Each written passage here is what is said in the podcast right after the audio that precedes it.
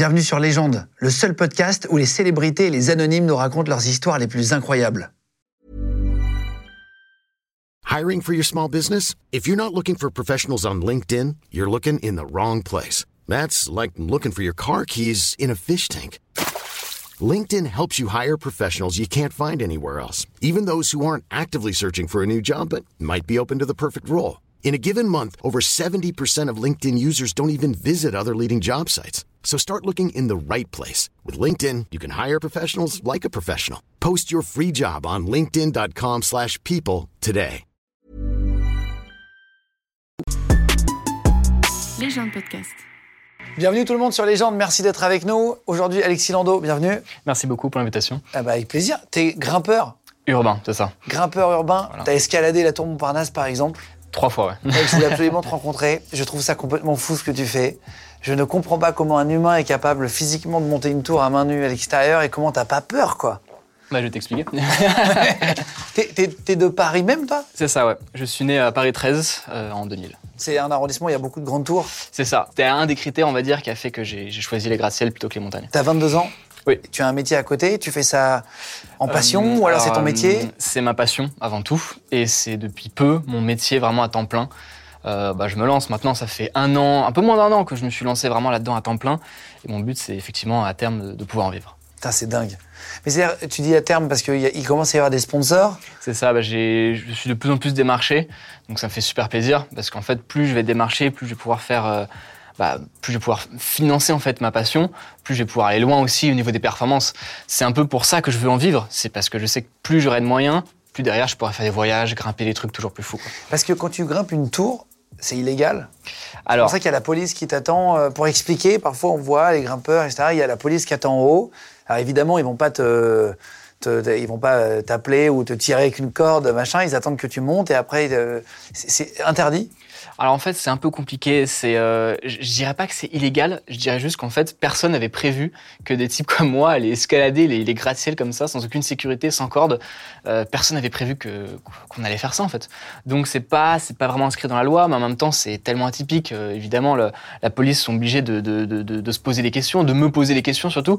Donc effectivement, après chaque grimpe, souvent, je dois m'expliquer un peu avec la police, voilà, pour expliquer ma démarche. T'as pas d'amende? Alors, je peux pas dire exactement euh, ce que j'ai, etc. J'ai déjà eu des amendes à l'étranger, mais en tout cas, euh, ce qui est, ce qui est chouette, c'est qu'en fait, à chaque fois, ma, ma discipline est bien prise. En fait, mon message est bien pris, parce que bah, il y a la police ou la sécurité de la tour voit bien que je suis pas du tout un voyou. Oui, c'est ça, c'est ça. Et à chaque fois, bah, j'arrive en haut et en fait, euh, euh, la première fois, ils m'ont mis les menottes. Et puis maintenant, à chaque fois, ils m'applaudissent et ils me disent bravo. Et puis on prend un selfie. et voilà, quoi, c'est plié. Ah, c'est vrai? Bah oui, en fait, parce que finalement, Tu revois les mêmes flics parfois ou pas non? Oui, oui, souvent, sou- Ah bon? surtout à la défense, en fait, je revois le- les, les mêmes membres de la police et c'est c'est toujours. euh, bah, c'est presque marrant, du coup, à chaque fois, ils me revoient, ils savent que c'est moi et puis, bah, il n'y a pas Oui, d'embrouille. oui, quoi. pas besoin de te menotter. T'as pas. Bah, c'est ça, en fait. Je veux dire, moi, je suis pas du tout un voyou, je suis un grimpeur. Et ce qui est chouette, c'est que d'ailleurs, bah, que ce soit les personnes, le personnel de la sécurité ou que ce soit la police, en fait, ils ont un rapport au risque aussi qui est assez fort dans leur discipline. Et donc, bah, on se comprend un peu là-dessus, donc ils comprennent la démarche. C'est vraiment sympa. Et pourquoi? Ah bah. Alors, c'est la question la plus compliquée, euh, mais moi, j'ai pas encore de réponse fixe. C'est vrai. Mm. Mais en fait, c'est vraiment la question que j'attendais de plus de te poser parce que je me dis mince, tu te mets en danger, mec, toi. Là, c'est vraiment, t'as pas, toi, t'es dans une discipline où t'as pas le droit à la moindre erreur En fait, euh, du tout. Je dirais que le pourquoi remonte à mon enfance. Depuis tout petit, je suis un gamin extrêmement anxieux. Mais alors euh, anxieux, pas un peu anxieux quoi, vraiment anxieux. Quand j'étais Comment tu enfant, te rajoutes de- du stress comme ça. quand j'étais enfant, c'était presque maladif. C'est-à-dire que j'étais tout le temps euh, stressé par des événements que je ne contrôlais pas. Par exemple, quand j'étais dans la voiture et que quelqu'un d'autre euh, conduisait, moi j'étais pas bien du tout. Je disais mais est-ce qu'on va avoir un accident? Est-ce que quelqu'un va nous rentrer dedans? J'avais peur quand j'étais euh, chez moi que quelqu'un vienne pour nous tuer. Enfin, j'étais complètement anxieux et parano. Et en fait, en grandissant, j'ai réalisé que c'était pas la mort qui me faisait peur, mais c'était plutôt voilà les situations qui échappaient à mon contrôle. Et à l'inverse, quand je maîtrise les situations, quand c'est moi qui contrôle ce qui se passe, là je me sens extrêmement bien. Et là, je peux vraiment désactiver la partie des émotions dans mon cerveau quoi. Et c'est ça qui me permet de grimper. C'est limite un déstressant. Ah oui, oui, c'est ça. En fait, quand je maîtrise ce qui se passe, c'est comme si j'avais plus d'émotions. Il y a que du sang-froid et de la concentration. Et c'est ça qui permet d'arriver en haut, en Et tu faisais de l'escalade au départ sur, dans des salles que tu, comment tu t'es entraîné? Effectivement, Au départ, euh, hein, je te parle. Pas maintenant, je sais que tu Ouais, vas en parler mais- après, mais au tout début. En fait, c'est ça, bah, justement, parallèlement à, à- à mon, à mon stress quand j'étais enfant, j'étais aussi passionné d'escalade. Et vraiment, quand je dis que j'étais passionné, c'est pareil. J'étais autant passionné d'escalade que j'étais anxieux de, la mort. Autant dire vraiment beaucoup. Et euh, mes parents en en avaient marre en fait de devoir me surveiller dès qu'ils me sortaient dans la rue parce que bah, euh, dès qu'ils me surveillaient pas, j'étais en train de, grimper partout, j'étais en train de grimper aux barreaux euh, sur les, maisons, etc. Et au bout d'un moment, c'était compliqué pour eux de me surveiller. Du coup, ils m'ont inscrit à la salle d'escalade. Ils m'ont dit maintenant, tu vas arrêter de grimper dehors. Euh, on en a marre de te surveiller. Tu vas grimper à la salle d'escalade. Ils pensaient que ça allait me mettre plus en sécurité. Quelle erreur, parce que nous voilà maintenant euh, 15 ans plus tard sur la tour Montparnasse.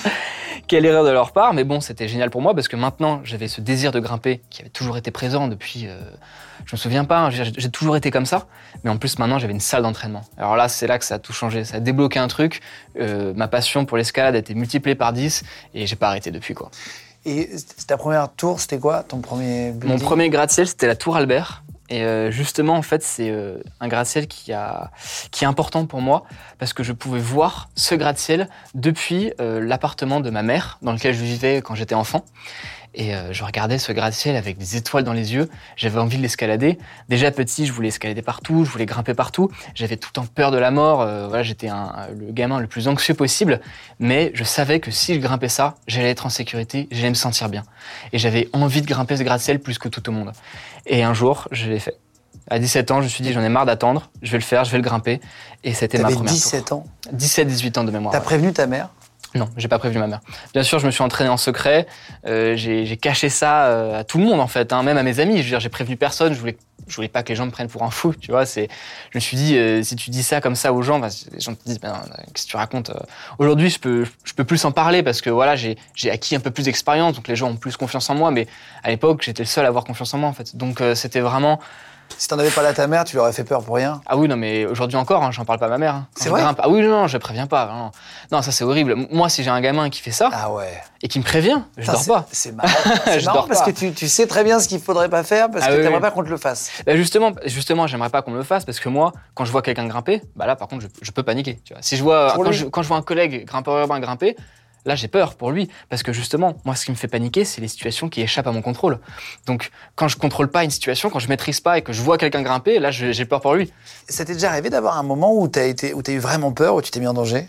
Il y a eu certains moments, effectivement, où j'ai un peu failli à ma tâche, où je me suis un peu déconcentré. Après, il faut savoir que c'est pas toujours dramatique. Par exemple, les deux et troisième fois que j'ai escaladé la tour Montparnasse, je, j'y suis allé un peu plus en mode touriste que la première fois, parce que je connaissais la tour, je connaissais l'escalade, donc je me suis permis de me déconcentrer, entre guillemets. Donc quand les gens me faisaient coucou, bah, je répondais coucou. Euh, j'écrivais des trucs euh, sur les carreaux avec la poussière, je faisais des trucs. Donc ça, c'est c'est assez sympa. Après, des moments où j'ai dû me, me déconcentrer euh, malgré moi, ça arrivait aussi. J'ai eu quelques moments où on va dire que des situations où ont un peu échappé à mon contrôle. Dans ces cas-là, ce qu'il faut, c'est ne surtout pas paniquer. Bon, c'est un conseil qui peut paraître banal, mais il est très vrai. Il faut vraiment juste rester concentré et surtout garder son sang-froid. C'est vraiment garder son sang-froid. Je pense que c'est le mot d'ordre en fait euh, quand on fait euh, sur l'autre chose. Waouh.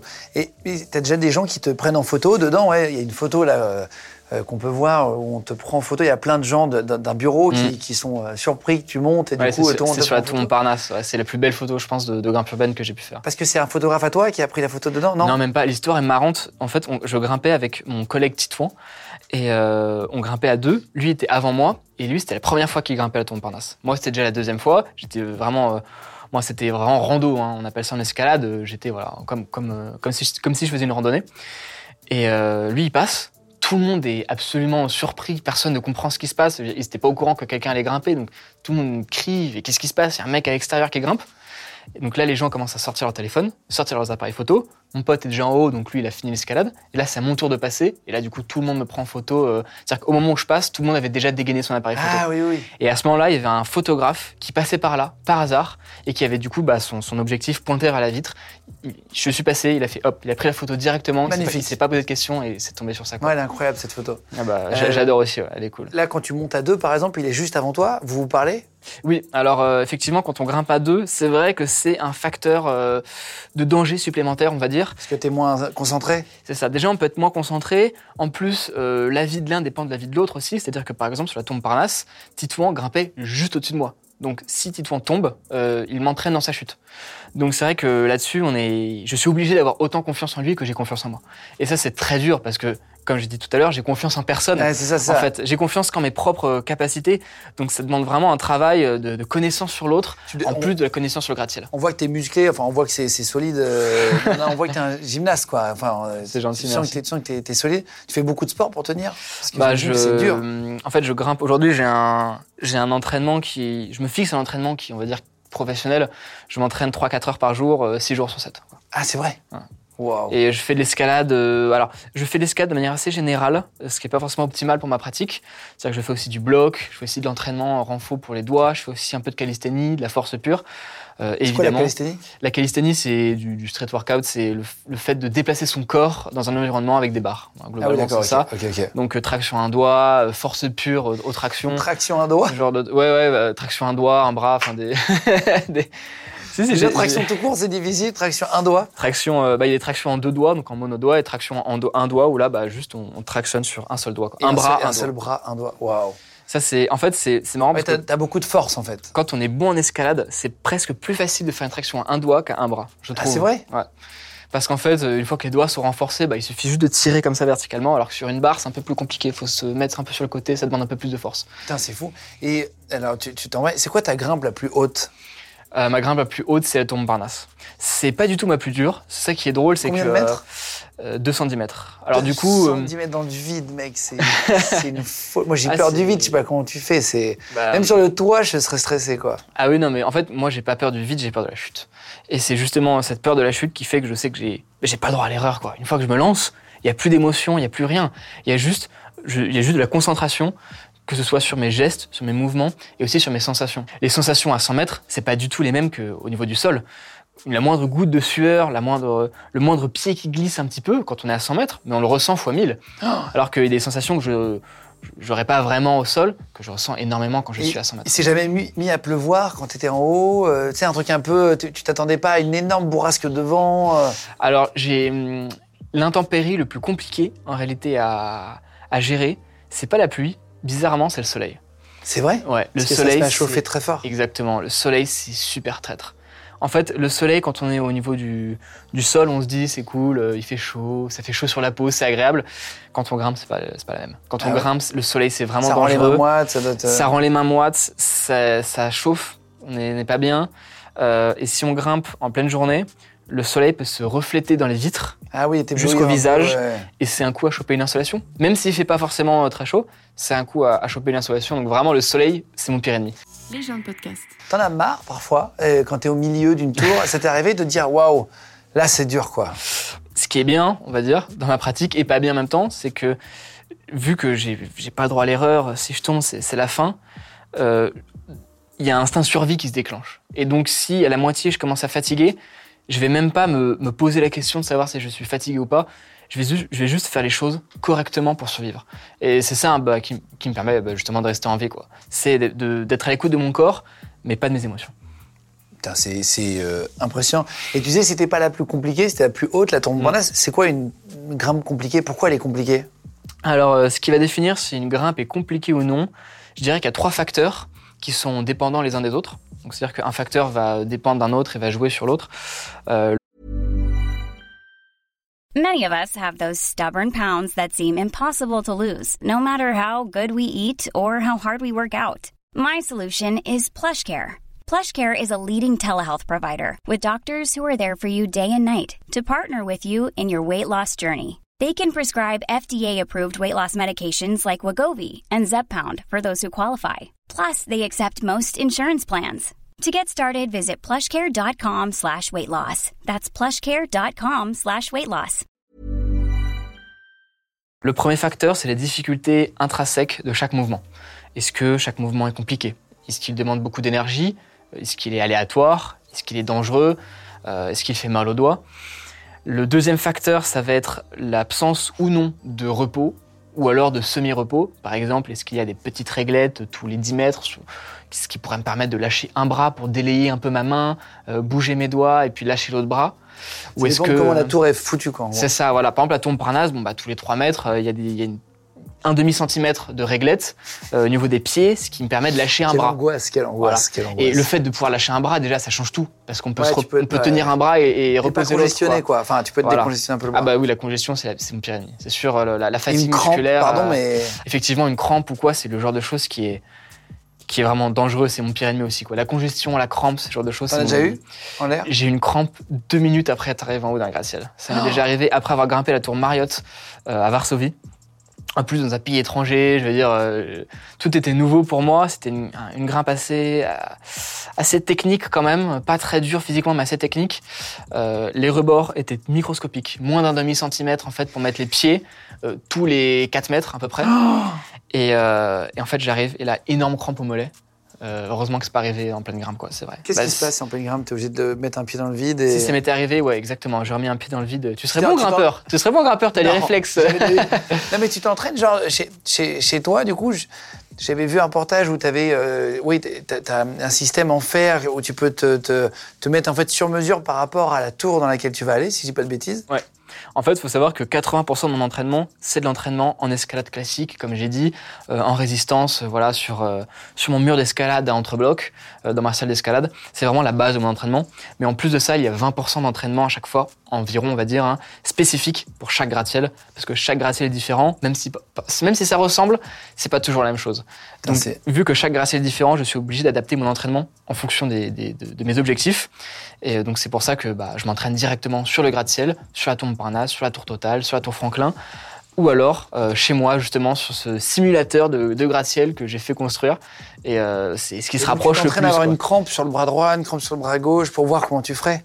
C'est ça, je m'imagine, je me mets en condition et puis je me dis, bon bah là, si je dois continuer 10 carreaux, ou alors si là, j'en sais rien, pour une raison X ou Y, euh, je peux plus continuer de, de poser le pied sur la réglette horizontale, bah, il faut que je continue 10 carreaux à la suite et ça permet de me mettre un peu en condition. quoi. Est-ce que la- t'as un marteau brise-glace? Non, non, non. Moi, je me suis toujours demandé si jamais tu sais, t'en peux plus à un moment donné, tu vois que tu vas lâcher, bah tant pis, tu pètes le carreau, tu repayes un carreau, c'est pas très grave. Euh, honnêtement, je suis pas sûr de pouvoir euh, utiliser un marteau à cette hauteur-là. Ah Euh, ouais Sur la tour Montparnasse, c'est jouable. Encore une fois, la tour Montparnasse, c'est un peu, euh, c'est, on va dire, dans les dans les tours moyennement dures que j'ai faites, c'est la plus facile, on va dire, même si elle est haute.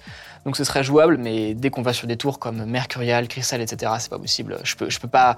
Je peux pas bouger beaucoup en fait. C'est-à-dire Ah je dois ouais, me coller à la tu- paroi et je peux lâcher timidement une main pour la délayer un peu, mais pas plus Tu quoi. te mets de la magnésie Oui. T'en as encore là, là, tu me disais sur Oui, oui, j'ai de la magnésie. marqué. Je reviens d'entraînement, j'ai de Et- la magnésie encore sur moi, désolé. Ah non, bah, bah, c'est pas du tout, c'est toi qui m'as dit avant. T'en as dans, une, dans un pochon derrière. C'est ça, ouais. Et, euh, et tu- peux nous raconter, je crois, une fois, tu t'es vraiment fait peur. Ouais, effectivement. Alors une fois, je me suis fait une. Je pense que c'est ma. C'est ta plus grande frayeur. En fait, c'est pas ma plus grande frayeur. Tu sais pourquoi? Parce que après cet événement-là, j'ai complètement oublié que ça s'était arrivé. J'ai complètement oublié que c'était arrivé euh, parce que ça s'est tellement bien passé que c'était devenu un détail en fait pour moi dans cette escalade. C'était la deuxième fois que j'ai escaladé la tour Montparnasse. Je me suis rendu compte à entre 20 et 30 mètres, je sais pas exactement, hein, je dirais à, à vue de nez entre 20 et 30 mètres, je me suis rendu compte que mon, mon sac à magnésie, qui était derrière mon dos, était à l'envers. Alors la magnésie, c'est une forme de talc qu'on met sur les doigts Ouais, pour éponger la moiteur. Et mon sac à magnésie est dans mon dos. Parce que comme ça, bah, là, à tout moment, j'enlève une main. Enfin, à tout moment. Quand je peux me le permettre, j'enlève une main, je récupère un peu de magnésie, je remets la main, je prends l'autre main, et là, je Ouais. récupère l'autre main. Et là, je me rends compte que mon sac à magnésie était à l'envers. Donc déjà, ça posait deux problèmes. Déjà, je pouvais pas utiliser cette magnésie-là euh, pour grimper parce que bah, le sac était à l'envers. Donc euh, mes mains devenaient moites. Premier problème. Deuxième problème, toute la magnésie était en train de partir, du coup de, de partir de mon sac. Et j'en avais besoin parce qu'il me restait oui. bon, bah, 170 mètres quand même Et d'escalade. là, dans ce cas-là, tu reviens pas en bas? Non, je me suis dit, je vais pas revenir en bas. Euh, focus, sans froid. J'ai enlevé les deux mains. J'ai réussi à enlever les deux mains en T'as enlevé les coinçant, deux mains ouais, en coinçant mon épaule sur un- un- le bord de la tour et mon, mon talon sur le bord opposé. J'ai réussi à enlever les deux mains, à défaire le nœud de mon sac à magnésie, à mettre mes deux mains derrière mon dos. Donc là, extrêmement exposé parce que s'il y a un problème, j'ai les deux mains derrière le dos, je peux pas me raccrocher. Remettre mon sac à, à l'endroit, à l'aveugle, avec mes deux mains derrière le dos et refaire le nœud et repartir sur la grimpe. Donc le tout perché à 30 mètres sans aucune sécurité, 30 sans mètres, rien. Ça, ça euh, paraît pas haut par rapport à 210 mètres. Mais 30 30 mètres, ouais. tu t'en remets pas. hein. La chute est létale. ouais. Euh, Waouh. Donc ça, c'était le. Je pense que c'est la fois. Je, je dirais pas que c'est la fois où j'ai le plus frôlé la mort, parce qu'en fait, je, je ne considère pas avoir frôlé la mort. Du moment que je sais ce que je fais et que je reste concentré, je ne frôle pas la mort. C'est l'absence de sang-froid qui pourrait me mettre en danger. Par contre, c'est la fois où j'ai eu le plus besoin de sang-froid. Ça, c'est clair. Là, tu, tu- tu- tu nous avais raconté euh, la fois où tu es passé le plus près. C'est- quoi ces fenêtres trop grandes, euh, mains qui brûlent C'est quoi? L'une des, plus, l'une des tours les plus dures que j'ai faites, c'était la tour Franklin à la Défense. J'avais grimpé tout avec mon collègue euh, Léo Urban. J'arrive au dernier carreau, et là je me rends compte que le carreau est différent. Chose que je n'avais absolument pas prévue. Donc j'arrive fatigué. Tu pourrais redescendre si jamais? En fait, à ce moment-là, j'étais arrivé quasiment à la fin, donc euh, je pourrais redescendre, mais enfin, ce serait très fatigant, ce serait dangereux. J'ai préféré continuer. Euh, du coup, j'étais arrivé donc sur ce, sur ce dernier carreau, sur la tour Franklin. Je me rends compte qu'il est différent. Il y a une espèce de revêtement par-dessus la vitre qui m'empêche d'adhérer en fait avec mes pieds, parce que j'étais pieds nus. Et j'y suis quand même allé. Je me suis dit bon bah là, faut tout donner. euh, là, si je, je rate, en fait, je meurs. Si je glisse, je meurs. Si je, si je fatigue, je meurs. Donc faut y aller.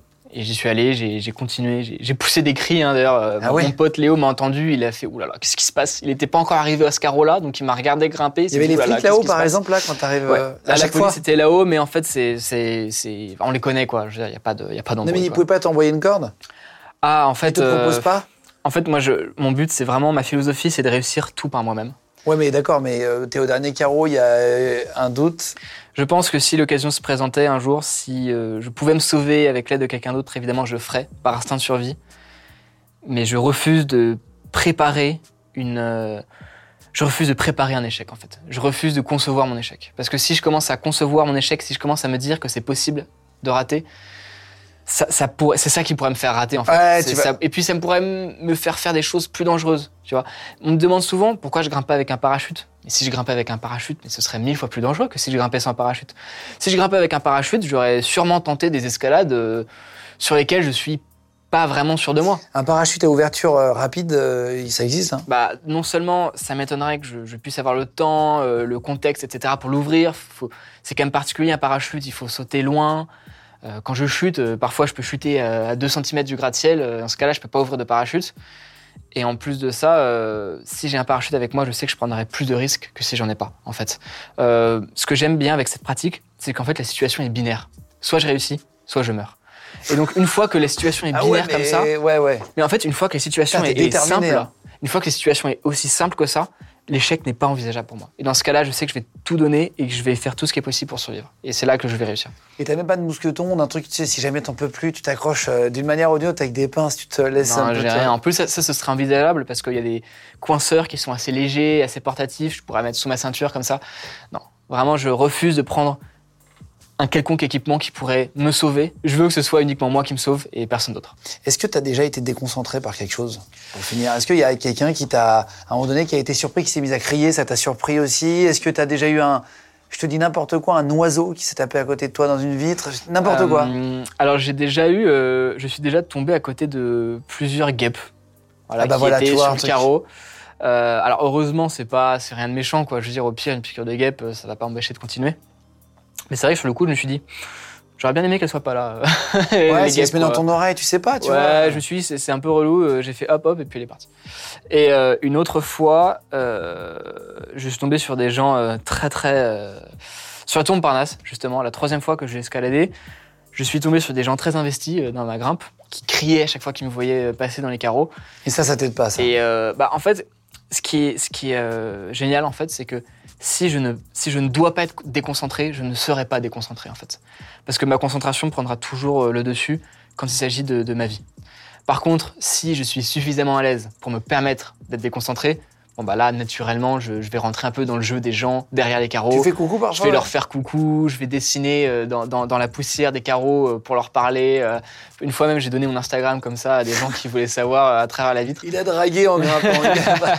Non, mais je crois qu'une euh, une fille, ouais, une, fois, une fille m'a donné son numéro aussi euh, à travers vrai J'ai une copine, donc euh, j'en ai rien fait. mais- Ok, 4 ans. C'est- c'est- pour finir, c'est quoi ta prochaine grimpe? Alors, ma quel, pro- tour, quel tour t'as envie de faire? Alors, en fait, je peux pas vraiment dire à l'avance quelles seront mes prochaines escalades, malheureusement. Ah, c'est vrai? Mais, euh, mais en tout cas, ce sera à la défense. D'accord, à d'accord. la défense. C'est- Ce qui est sûr, c'est que je n'ai pas fini à la défense euh, et j'ai aussi envie de grimper à Francfort. C'est aussi quelque chose que j'ai envie de faire. J'ai plusieurs tours là-bas que je veux escalader, Donc euh, ouais, la Quand tu vois le défense. Burj Khalifa, quoi. ça te donne envie ou c'est impossible? Ah, le Burj Khalifa, ce serait incroyable. Ce serait, moi, moi j'aimerais beaucoup grimper le Burj Khalifa, grimper à Dubaï. En fait, pour grimper à Dubaï, il me faudrait des autorisations. Et c'est un peu compliqué de les avoir, évidemment. bah, Comme en Euh, France en vrai, non? À Dubaï, c'est plus simple que de les avoir en France, je pense, quand même. Ah oui? Euh, oh, bah là-bas. euh, Ouais, pour faire parler. Oui, c'est ça. Il y a beaucoup plus la culture de, Ils veulent de l'image. Du, du sport extrême, de faire des choses un peu folles. Même ça, ça leur permet eux de promouvoir la ville en fait derrière. Oui, Donc, c'est ça, c'est ça. C'est donnant donnant quoi. Donc euh, ouais, j'aimerais beaucoup grimper à Dubaï. Et, est-ce qu'on t'a déjà demandé de grimper pour des films ou des événements, tu vois? On m'a jamais demandé de grimper pour des films. Euh, alors j'ai- participé à un tournage pour un documentaire Vice, euh, mais euh, pas pour un, pas pour de films ou des, des- des cascades malheureusement. J'aimerais beaucoup. la suite. Après, si t'en fais ton métier, tu dis il y a des sponsors. Hum, J'aimerais beaucoup. Ouais. T'auras peut-être des, des demandes de films, etc. J'aimerais beaucoup. ouais. Peut-être le Burj Khalifa. Bah, bon courage, mec. Merci d'être venu en tout cas. Merci beaucoup de je- de m'avoir invité. hein. Franchement, je ça me fait le, ça me donne le vertige rien que de voir les photos. Quand je vois les, les photos, les vidéos que tu fais, je, je- je ne comprends pas comment tu arrives à faire ça humainement. Vous êtes combien T'en connais beaucoup dans, dans Paris, en France? En fait, euh, c'est vrai que c'est une question compliquée parce qu'on est très peu nombreux. En même temps, c'est compliqué de, de savoir ce qu'on, enfin, qui on fait rentrer dans cette discipline-là ou pas. Est-ce que les gens qui escaladent des grues, on les, on les considère comme des grimpeurs urbains de, de, de free solo, on va, free solo urbain, on va dire? Moi, je dirais qu'on est, euh, allez, 5 dans le monde. Voilà. Parce que j'ai pas envie non plus d'inclure tout le monde au sens où c'est, pas une question d'ailleurs de, de- de- d'être présomptueux. hein. c'est juste que les gens qui escaladent des grues ou, qui- ou qui rentrent dans les Oui, c'est pas immeubles la même discipline. en, en passant par les escaliers ou par les trappes. Bon bah voilà, c'est juste que c'est pas la même discipline. hein. Je Oui, respecte ce qu'ils font, mais euh, c'est pas la même discipline. Donc je dirais qu'on est 4-5 dans le monde et en France on est ouais on est 3-4 quoi du coup. C'est une discipline vraiment française en plus euh, qui a débuté avec Alain Robert évidemment le, le Spider-Man français que beaucoup de gens connaissent justement en France pour avoir grimpé des gratte-ciel partout dans le Ah, monde. il avait les cheveux longs, hein, c'est ça? Ouais, c'est ça, Ouais, en- très bien. En fait c'est lui qui nous a montré que grimper des gratte-ciel c'était possible. En étant enfant, moi, je, je regardais les gratte-ciel avec des étoiles dans les yeux. Et quand j'ai découvert que ce mec-là faisait ça en vrai, mais j'étais subjugué, quoi. Je me suis dit, mais c'est possible? Ah bah, c'est ça que je veux faire. Trop fort. Bah, merci beaucoup, Alexis Lando. Si vous voulez le suivre sur, euh, sur les réseaux, on vous met le lien. T'as Instagram, t'as tout? Instagram, YouTube. Après, bon, j'ai aussi euh, Facebook, Twitter, machin, mais bon, ça, c'est moins visuel. Alexis Lando, si vous voulez le suivre pour voir les photos, les vidéos. Merci en tout cas d'avoir suivi les gars sur, sur Légende. Continuez de vous abonner euh, à tous nos comptes L-E-G-E-N-D euh, sur euh, YouTube, sur Facebook, sur Instagram, sur TikTok, sur Snap, euh, un peu partout. Merci beaucoup d'être là encore de plus en plus nombreux. Légende podcast. Vous venez d'écouter un épisode de Légende. Retrouvez cette interview et toutes les autres sur nos réseaux sociaux, YouTube, Instagram, Snapchat et TikTok. Vous tapez Légende, L-E-G-E-N-D. Et si vous avez aimé ce podcast, abonnez-vous et pensez à lui mettre 5 étoiles. Merci.